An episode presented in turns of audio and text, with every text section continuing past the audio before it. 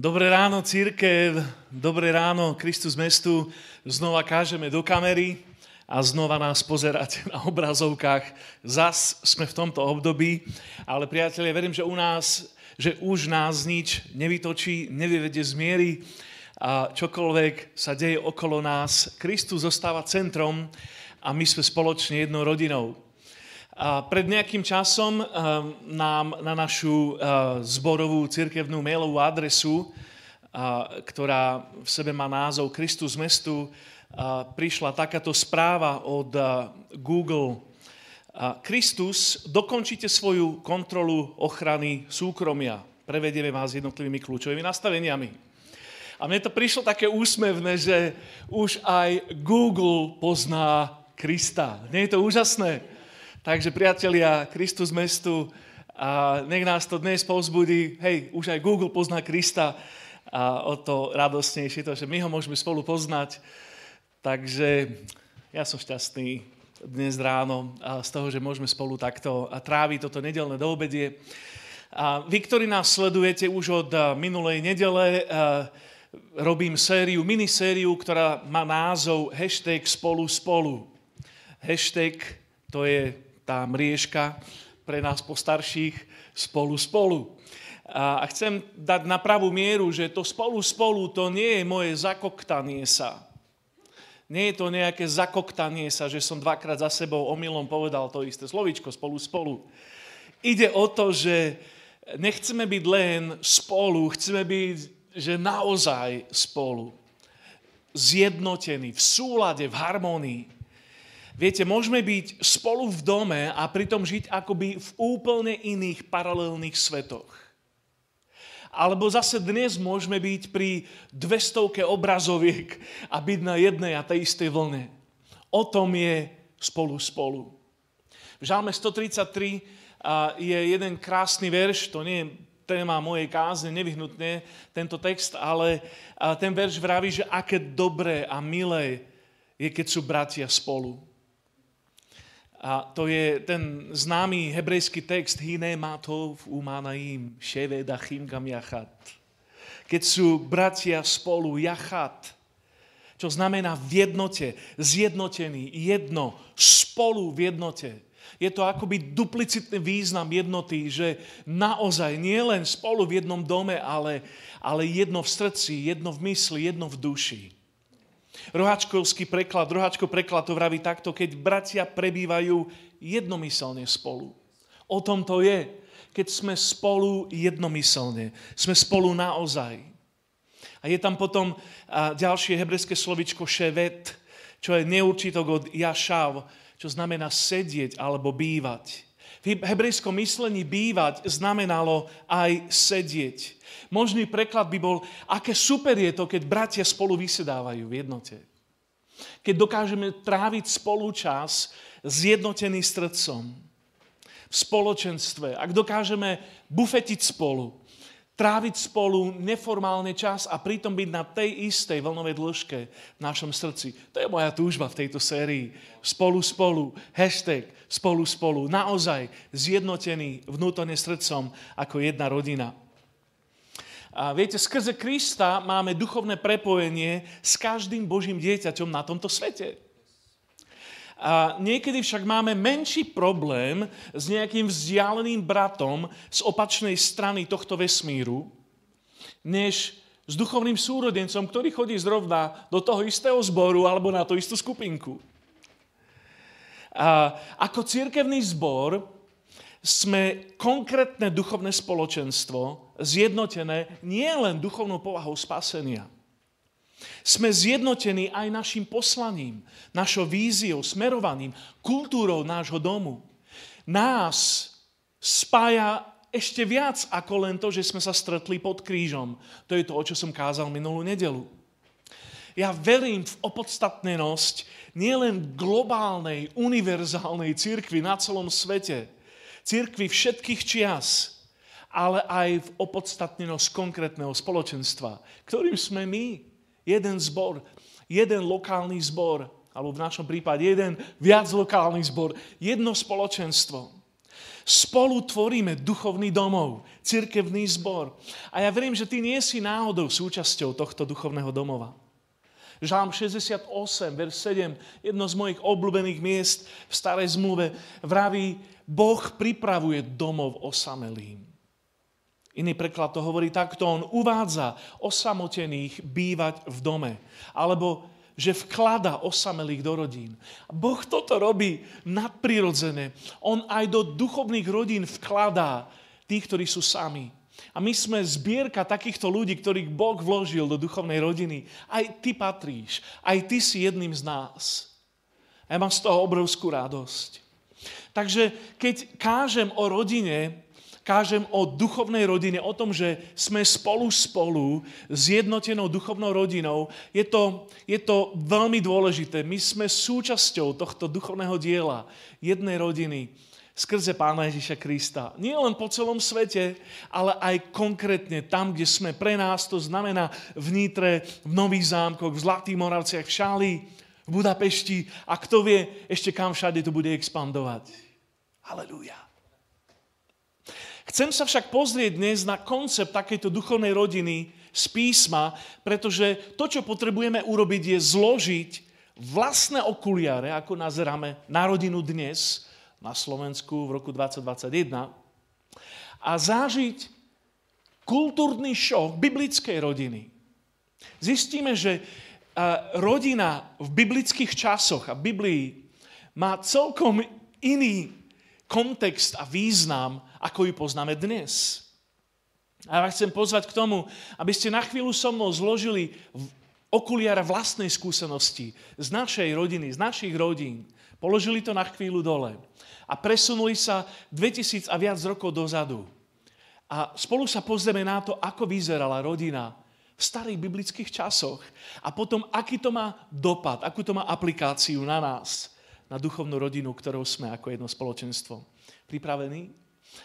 Ja vám teraz dám tie nadpisy troch častí, o ktorých budem rozprávať, aká bola biblická rodina, alebo teda rodina v biblických časoch.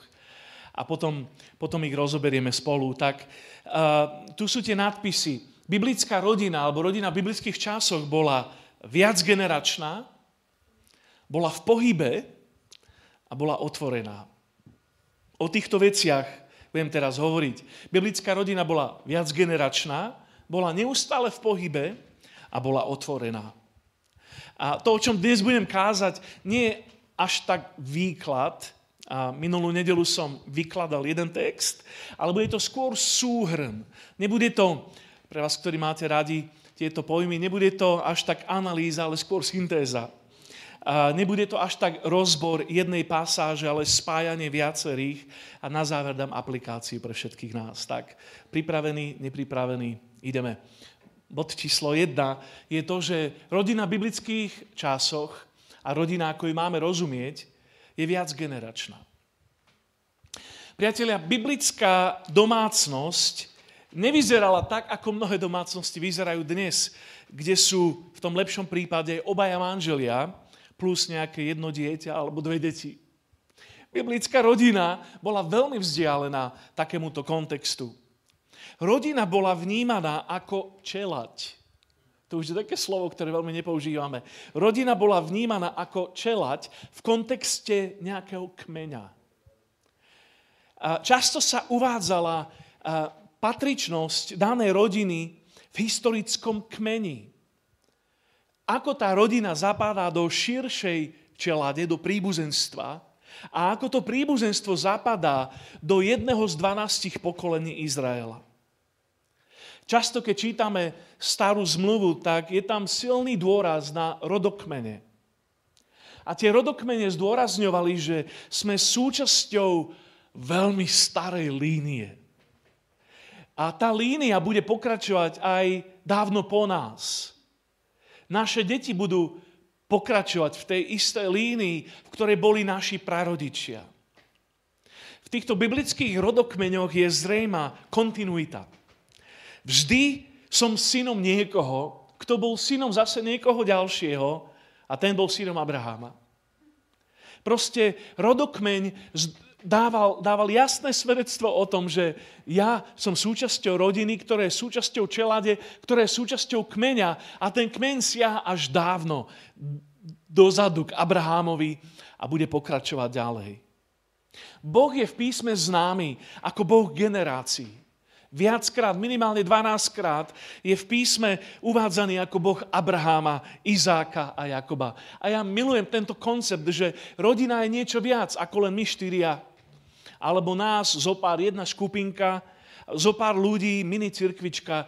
Rodina v písme je viac generačná. V Novej zmluve tento obraz pokračuje. A dám vám jeden text z prvej epištoly Jána z 2. kapitoly, opäť jeden z mojich obľúbených. Ján tam vraví tieto slova. Píšem vám, deti, lebo pre jeho meno sú vám odpustené hriechy. Píšem vám, otcovia, lebo ste spoznali toho, ktorý je od počiatku. Píšem vám, mládenci, lebo ste zvíťazili nad zlým. Napísal som vám, deti, lebo ste spoznali otca. Napísal som vám, otcovia, lebo ste spoznali toho, ktorý je od počiatku. Napísal som vám, mládenci, lebo ste silní a Božie slovo zostáva vo vás a zvíťazili ste nad zlým. To bola 1. epištola Jána, 2. kapitola, verše 12 a 14. Tu nachádzame zjavne tri generácie, ktoré Ján adresuje. Prvá je deti. Toto obdobie detstva, poznám to zo skúsenosti, aj z vlastnej skúsenosti a takisto aj z našej rodiny, toto obdobie detstva je plné emócií. Milujem to, keď už nie som až tak veľmi v tom. Plné emócií, plač sa zlieva s návalmi smiechu. Pamätáte si to, rodičia?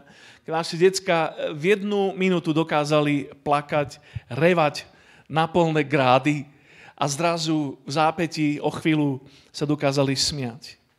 Ak si to nevedel, dieťa prichádza na svet s krikom, s hlukom. A ten hluk ostáva dlho ich črtou. A tak to býva často aj v cirkvi, tá generácia detí a aj duchovne nová generácia je často hlučná a spraví veľký rozruch. Deti sú nepredvídateľne zaujímavé a prekvapivé. Nevieš predpokladať a predvídať, čo bude s nimi o hodinu. A takisto je to obdobie veľmi výrazného a viditeľného, rýchleho rastu a rýchlych zmien. To, čo dieťa zažije viditeľne za jeden rok, u dospeláka trvá o mnoho dlhšie. Je to veľmi viditeľný posun. Priatelia, a tento text nám hovorí, že duchovné deti prichádzajú znovu zrodeným. Ján tam vraví, sú vám odpustené hriechy a vraví, spoznali ste otca. Toto je jedna generácia v dome, v našom duchovnom dome. Potom je tu druhá generácia, ktorú Ján adresuje, mládenci alebo mládežníci. Táto generácia, toto obdobie je plné životných rozhodnutí.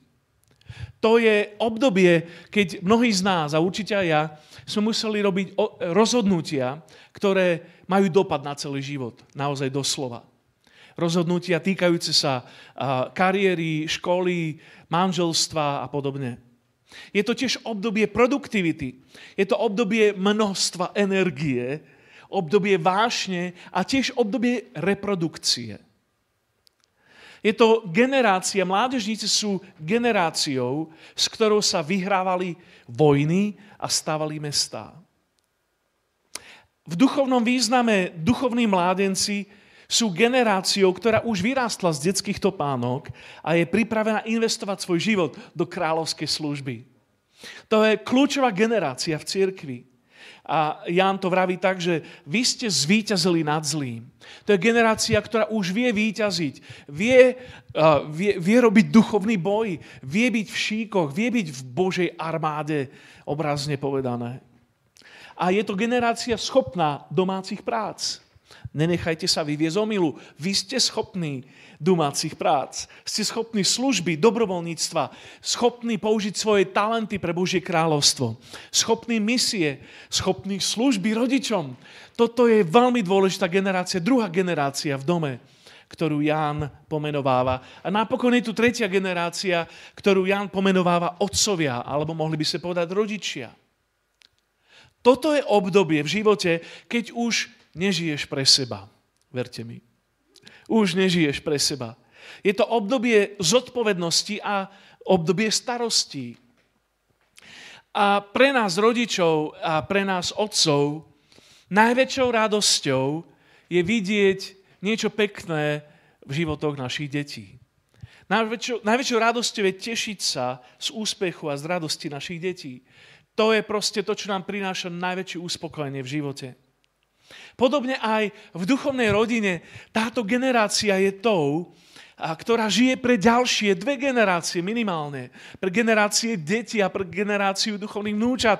Proste generácia v cirkvi, ktorá žije pre tých, ktorí idú po nás. A je schopná slúžiť z perspektívy tohto veľkého Božieho obrazu. Ján to vraví tak, že poznali ste toho, ktorý je od počiatku. Takže, priatelia, tá prvá známka duchovnej rodiny, a s ktorou sme spolu, je to, že duchovná rodina je viacgeneračná. Má dlhý príbeh, má rodokmeň a takisto má generáciu detí, generáciu mládežníkov a generáciu rodičov. To je to, čo máme v cirkvi a čo to znamená pre nás, poviem nakoniec. Druhá známka duchovnej rodiny, ako ju poznáme v písme, možno druhý kultúrny šok, ktorý potrebujeme zažiť, je to, že duchovná rodina je neustále v pohybe. Priatelia, Izraelci boli spoločenstvom rodín v pohybe. Neustále niekam išli a potom sa zase usádzali a potom zase niekam išli a zase sa zakoreňovali. Náš otec viery a ich otec viery bol nomád. Bol putujúci otec viery. Abraham opustil svoju domovinu, aby išiel na presnejšie nedefinované miesto. Boh mu proste povedal, zdvihni sa a choď, a nedal mu GPS súradnice, kam má ísť, ani ako dlho to bude trvať, a nedal mu ani presné miesto, kde sa má usadiť. Jediné, čo mal, bolo Božie povolanie, Boží inštinkt. Najlepšie to vidno na tom, že keď sa Abraham posúval, on býval v stanoch, v mobilných obydliach, ale oltáre staval z kameňa nadlho, aby prežili generácie. Jeho uctievanie bolo trvalé, ale jeho obývanie, jeho obydlia boli mobilné. Abraham žil vysokomobilný život. Bol to nomád. Celý národ bol nomádsky. A priatelia, vidíme to z písma tak, že kým sa posúvali, kým boli mobilní, darilo sa im. Ako náhle prirástli ku pôde, dostavili sa problémy. Začali uctievať modly, prirástoli materializmus ku srdcu. To, čo vyzerá ako požehnanie, sa môže rýchlo zmeniť na prekliatie. Vidíme to napríklad v extrémnom prípade Lota a jeho ženy, kde jeho žena bola zjavne obklopená materiálnym požehnaním až tak veľmi, že v čase krízy jej srdce bolo prirastené a nedokázala sa odpútať. Nebola mobilná. Stratila tú nomádskosť. Jeden z najkrajších prípadov v Starej zmluve je príklad Ruth a Orpy. Obidve tieto ženy boli nevesty Noemi. A Noema, nejdem do toho príbehu dnes, ale len poviem pár veršov. V určitom bode jej rozhodovania sa rozhodla vrátiť naspäť do jej rodiska, do Betlehema. A znova bol čas na mobilitu. Znova bol čas sa posunúť. A Noemi vtedy povedala voči Ruth, pozri, tvoja švagrina sa vracia k svojmu ľudu a k svojim bohom. Vráť sa a choď aj ty za ňou. Ruth však povedala tieto vzácne slova. Nenúď ma, aby som ťa opustila a odvrátila sa od teba. A tu je jej srdce vraví, že hej, kamkoľvek pôjdeš ty, pôjdem aj ja. A kde budeš bývať ty, budem bývať aj ja. Tvoj ľud bude môjim ľudom a tvoj boh bude môjim bohom. Som pripravená na cestu. Som pripravená na ďalší krok. Som pripravená znova zbaliť svoje kufre a putovať. Nikdy nestraťme túto schopnosť. Zase sa zbaliť a zase putovať. Ježiš samotný to mal vo svojej povahe služby. On nemal kanceláriu, kam by prichádzali dopredu zaregistrované davy, ktoré si mohli objednať hodinku s Kristom. On nemal synagógu, kde by 3 roky učil a potom zomrel. Tu je jeden typický deň z Ježišovej služby v Markovi v 1. kapitole, verš 39 a ďalej. keď slnko zapadlo a nastal večer. Mimochodom, to, čo zažil predtým, bolo neskutočne hrušné. Prečítajte si to sami. Prinášali k nemu všetkých chorých a posadnutých zlými duchmi. Celé mesto sa zhromaždilo pri dverách a Ježiš tedy uzdravil mnohých postihnutých, ktorých trápili rozličné choroby, vyhnal mnohých zlých duchov a nedovolil im hovoriť, lebo ho poznali. Mimochodom, on to robí aj teraz. Jeho uzdravujúce pomazanie je pri tebe práve teraz. On ťa uzdravuje. V mene Pána Ježiša to hovorím nad tebou. On sa nezmenil, je ten istý včera, dnes a na veky. Aj teraz jeho moc sa dotýka tvojho tela. Čistí tvoje telo od vírov, od baktérií, od chorôb, aj od démonických vplyvov. V mene Pána Ježiša to uvoľňujem nad tebou. A vieš to prijať. Amen. A pokračuje to ďalej. Nad ránom, zavčasu, ešte za tmy vstal a vyšiel von. Odobral sa na osamelé miesto, tam sa modlil. Šimon a tí, čo boli s ním, sa ponáhľali za ním, keď zistili, že chýba. Keď ho našli, povedali mu, všetci ťa hľadajú. A on im povedal, poďme inde. Je to sila, Ježiš sa mohol vrátiť naspäť a budovať lokálne prebudenie. Všetci ho hľadali, zažili nadprirodzené vyliatie Božej moci. Ale on povedal, poďme inde. Do blízkych mestečiek, aby som aj tam kázal, veď na to som prišiel. A tak chodil po celej Galilei, kázal v ich synagógach a vyháňal zlých duchov. Toto bolo v Ježišovej nomádskej povahe služby. Ísť ďalej, expandovať, posúvať sa do ďalších miest, vidieť Božie kráľovstvo, ako sa šíri. Ježišova rodina, jeho 12, jeho najbližší, boli neustále v pohybe, neustále bezprestane posúvali svoje stany a zasahovali vždy širšie okolie. Toto potom pokračovalo v knihe Skutkov. Ježiš dal mandát cirkvi, aby išli z Jeruzalema do Judska, do Samárie a až do posledných končín zeme. A takto sa odohrával príbeh celej knihy Skutkov. Priatelia, najväčším faktorom prebudenia 1. storočia bolo roztrúsenie kresťanov.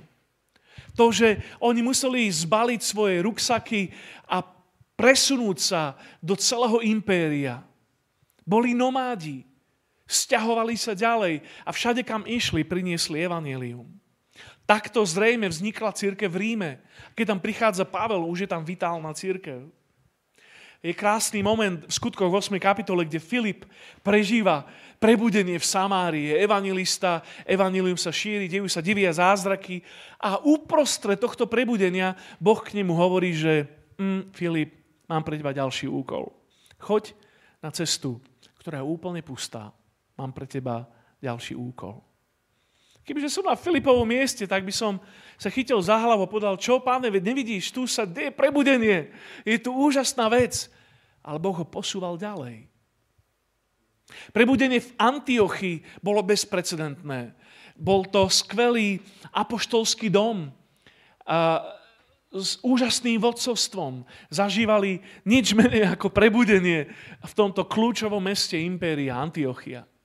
A odrazu Duch Svätý na jednom modlitebnom stretnutí hovorí, že tak, priatelia, oddelte mi vašich dvoch kľúčových lídrov, Pavla a Barnabáša, pretože mám s nimi ďalšie nomádske plány. A takto začala misia, ktorá zasiahla celé impérium pre Krista. Pavlov životný štýl bol takýto, neustále sa posúval do ďalších miest. Ja to chcem tak povedať na nás, že áno, sme rodinou, ale nezvykaj si na komfort. Áno, sme rodinou, ale nezvykaj si na to, že budeš zauzlený stále na tom istom teplom miestečku. Cirkev má nomádsku povahu. Keď sa pozriem na príbeh našej vlastnej rodiny, môjho vlastného príbuzenstva, evanjelium prišlo do našej rodiny a k mojim prastarým rodičom v rumunskej osade a na rumunských kopaniciach. A krátko potom, ako evanjelium ich zasiahlo, tak sa presťahovali do Česka hneď po skončení druhej svetovej vojny. A presťahovali sa do Čiech a nezdržali sa tam dlho, pretože ďalej sa im otvorila cesta na východné Slovensko. A takto vlastne moji starí rodičia boli súčasťou Božieho príbehu, ktorý je dnes zborom a apoštolskej cirkvi v Košiciach. A potom úplne z druhej strany prišlo evanjelium k môjmu ockovi v Miškovci v Maďarsku. A ten krátko na to, ako sa obrátil, sa spoznal s mojou mamkou a presťahoval sa do Košíc. A tam som sa narodil ja, ale nezostali sme tam zase až tak dlho, pretože keď som mal 12 rokov, tak môj ocko zareagoval na Božie povolanie, aby sa presťahoval na západné Slovensko do dediny, ale už je to mesto. Zdravím Nesvady. Do Nesvad, kde som prežil svoje tínedžerské roky. A keď som mal 18 a už padla železná opona, tak Boh ma pozval na opačnú stranu cez Atlantik a strávil som 3 roky na biblickej škole v Amerike, ale ani tam som nezostal dlho, pretože Boh ma povolal do Nových Zámkov, aby sme tam začali zbor. A tam som povedal, keď už sme mali zbor, som povedal, priatelia, ja si tu kupujem hrobové miesto, ja tu budem s vami 30 rokov aspoň, ja som tu na celý čas. To som reálne v kázni povedal. Niekedy nevieš, čo povieš. A myslel som to úprimne, že som tu nadlho, ale po 10-12 rokoch sme dostali povolanie pre Nitru a ani tuto neskončilo a poznáte ten príbeh ďalej. To, čo sa snažím povedať, je to, že ak chceme vidieť expanziu, ak chceme byť rodinou, ktorá má kultúru Božieho kráľovstva, neustále sa budeme posúvať a budeme prichádzať na nový level. Takže prvá známka rodiny v kráľovstve je viacgeneračná, ďalej je nomádska, je posúvajúca sa, je stále v pohybe. A tá tretia známka je to, že je to otvorená rodina. Možno nevieš, čo tým mám na mysli, rád by som to vysvetlil. Rodina, ako ju poznáme z Biblie, je otvorená. Nemali žiadne bezpečnostné zámky ani vysoké ploty. Hrozilo, že kedykoľvek niekto zaklope. A možno nezaklopali. Každý rok na Pesach bolo o stoličku navyše, pretože možno príde Eliáš. Stávalo sa, že sa u nich zastaví nejaký anjel. Zažil to Abraham, Lot, Jozua, Gedeon, Samsonovi rodičia. Boli celkom zvyknutí na to, že proste príde Eliáš, príde anjel. Pri zbieraní plodov, pri žatve, mali rátať s náhodnými návštevníkmi. Chudobným bolo vždy treba nechať niečo z klasov alebo zo strapcov pri žatve. A bolo zvykom, že na večeru, na šabat, vždy prídu nejakí hostia. Domácnosť bola otvorená. Ja som žil v takejto domácnosti, kde sme mali doslova, že otáčajúce sa dvere, jak to býva v nákupných centrách. Vždy buď niekto k nám prichádzal, alebo k tam niekto odchádzal. 24/7. Nová zmluva tiež kreslí obraz cirkvi a Božieho kráľovstva veľmi podobne. Pripodobňuje kráľovstvo a Božiu rodinu a ku hostine. Všimnite si, prvý zázrak, ktorý Ježiš urobil, bol na svadobnej párty. Rodina, ktorá tam mala hromadu ľudí, hromadu návštevníkov, pozvali Ježiša a s ním prišlo ďalších 12 chlapov. Musela to byť obrovská oslava, len aspoň z toho to dedukujem, že celkom na záver im pribudlo 600 litrov vína. Čo je dosť pre obrovské množstvo ľudí. A inými slovami, rodina v písme je otvorená, je obrovská. Nemá len jeden stolík, kde sa zmestí pár ľudí. Sme jedna veľká oslavujúca rodina, kde sú pozvaní všetci, doslova všetci. A poznáte určite to podobenstvo, ktoré Ježiš povedal minimálne na 2 miestach, Matúšovi 22 a Lukášovi 14, kde kráľovskí služobníci boli vyslaní na misiu, aby volali ľudí na hostinu. Kde rodina mala pozvať všetkých na túto hostinu, až kým sa dvorana nenaplnila. Pozývali na raz cestiach, popri ceste, v uličkách. Pozývali dokonca chromých, chudobných, krivých, slepých. Toto je obraz rodiny, aký máme v Novej zmluve. Rodina, ktorá je otvorená, rodina, ktorá oslavuje, ktorá zažíva párty. Nebo bude takéto, priatelia. V Zjavení 19 čítame, že bude tam jedna veľká svadobná hostina, ktorej súčasťou sa chystám byť. Aj ty? Ježiš to povedal tak v Jánovi 14. V dome môjho otca je mnoho príbytkov. Keby to tak nebolo, povedal by som vám a zdá, že vám idem pripraviť miesto. Inými slovami, Ježiš ju ukľudňuje a hovorí, že priatelia, miesta je dosť. Moja rodina je veľká. Dom môjho otca je obrovský. Nebojte sa, rátal som s každým. Toto je naše pochopenie rodiny v písme. Je viacgeneračná, je putujúca a je otvorená. Tak dovolte teraz aplikáciu. Sme rodina. Ale nie sme rodinka. Sme viacgeneračná, putujúca rodina, ktorá stále pozýva za stôl ďalších. Viem to ešte raz. Sme viacgeneračná, putujúca rodina, ktorá stále pozýva za stôl ďalších. Sme rodina s poslaním. Nie sme statická mini rodinka, ktorá tak čaká, že kým zomrie. Sme rodina, ktorá je neustále v pohybe. Má misiu, má poslanie, má zámer. Je tu pre väčší obraz. Peter to povedal cirkvi takto, že cirkev, ktorá trpela prenasledovaním, povedal mi v 1. Petrovi 2.11, povzbudzujem vás ako pohostínov a pútnikov. Toto sme. Chcem vám povedať na margo tých generácií, že verím v baby boom. Verím v novú generáciu. A chcem vám, nová generácia, povedať, že ste pre nás požehnaní. Prinášate radosť a pestrosť do našej rodiny. Sme rodina pripravená na množstvo duchovných detí. Preto tu sme. Sme Boží veľký inkubátor, v ktorom sa majú narodiť mnohé duchovné deti. Bože na to povedať, haleluja, tam, kde si. Na adresu vás, mládežníkov, ďalšia generácia, chcem vám povedať, že ste kľúčoví pre Božie kráľovstvo. Ste príťažliví. Nie len fyzicky pre mnohých. Ste príťažliví pre vášho otca. Ste príťažliví pre kráľovstvo, ste vzácni, ste jedineční.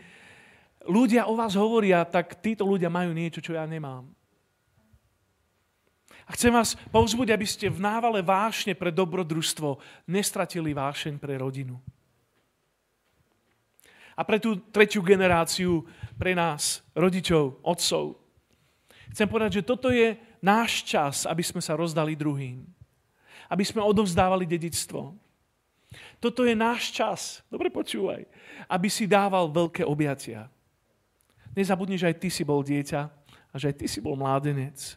Je toto náš čas, aby sme slúžili milosť, prijatie, uzdravenie, slobodu pre generácie, ktoré idú po nás.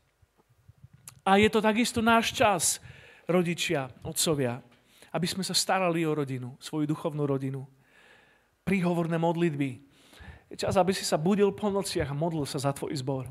Je čas, aby si finančne niesol bremeno, aby sme finančne niesli bremeno našej duchovnej rodiny. A je tu čas, aby sme vstúpili do služobností. Z nás Boh volá niektorých, aby boli apoštoli, proroci, evanjelisti, pastieri, učitelia. To je bremeno služby, ktorá má byť na nás, duchovných rodičov. A nám všetkým chcem povedať, ostane v pohybe. Poď vždy na nový level.